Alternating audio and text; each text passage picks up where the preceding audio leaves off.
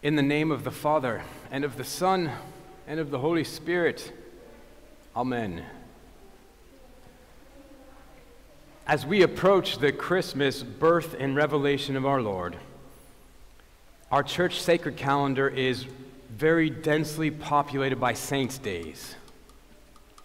Some of these saints are well known.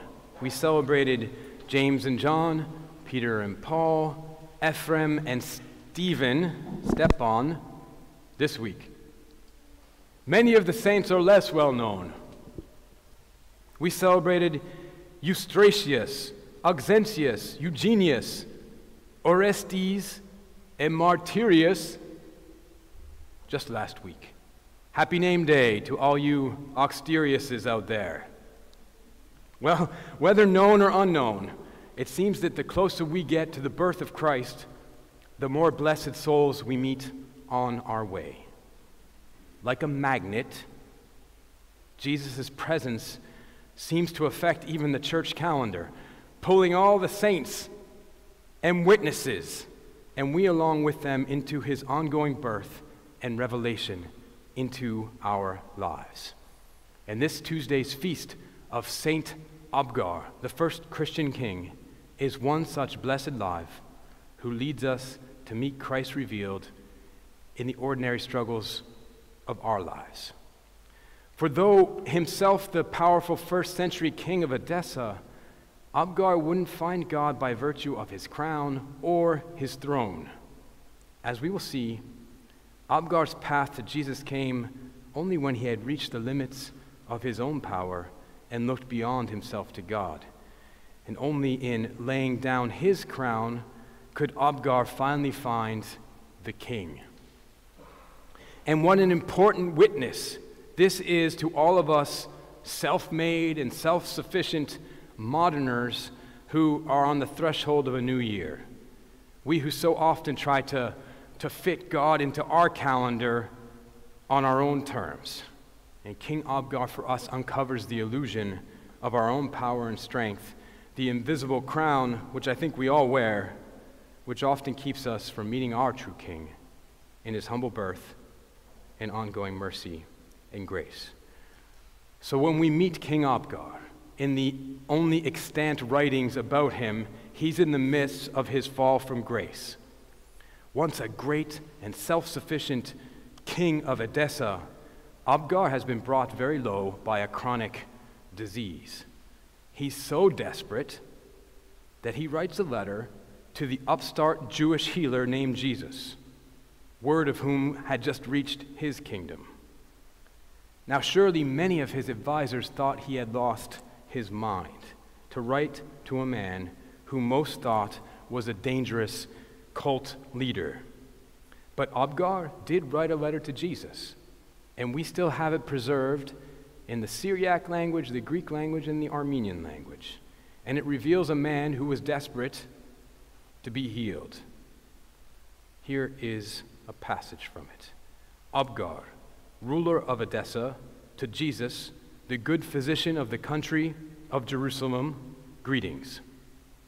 I have heard reports of you and your cures performed without medicines or herbs. For it is said that you make the blind to see and the lame to walk, and that you heal those afflicted with lingering disease and you raise the dead.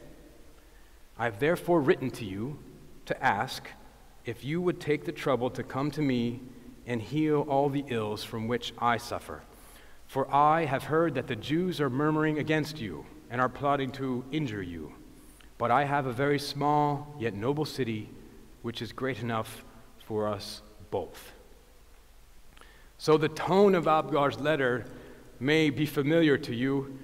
It's the prayer of a new Christian, of immature and grasping faith. Abgar doesn't yet see Jesus as he is, in the fullness of who he is, but rather as a solution to his problem. He treats Jesus kind of like a service provider. Abgar had probably seen every doctor in the land before coming to Jesus. He calls Jesus out to pay a visit and offers as payment a share of his kingdom. So, this would be Saint Abgar has started off his relationship with Jesus much like many of us probably have. We are in trouble. We ask for things. We have a vision of how things are supposed to go and beg God's help. And we bargain with God as if equals. Do this for me, God, and you'll be a big part of my life.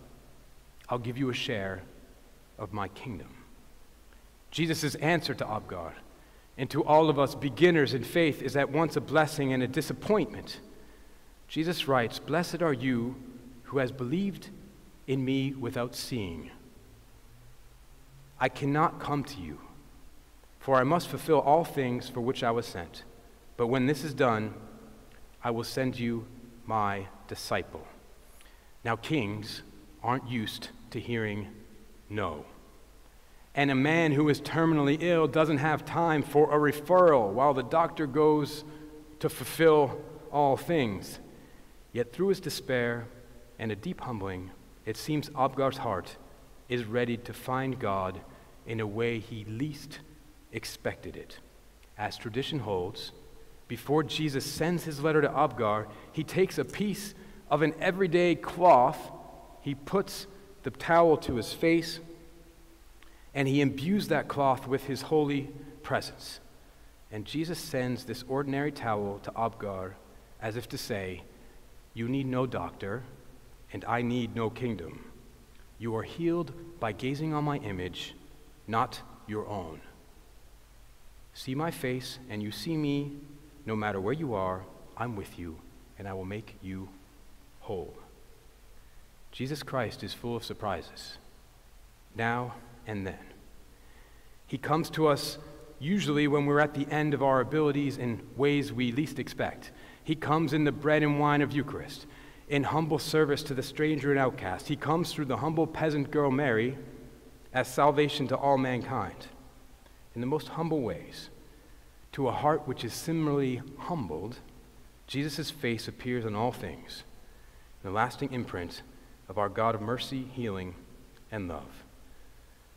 So then, as we approach the new year and the Christmas birth and revelation of our Savior, let's remember that we're all kings and queens who, until we put our crowns down, won't know much at all of Christ, our King. Let's humble our hearts and minds to find God not as we want, but as He is friend of the meek, hope of the sinner, deliverer of the oppressed, and the humble King of peace, now and always, and into the ages of ages. Amen.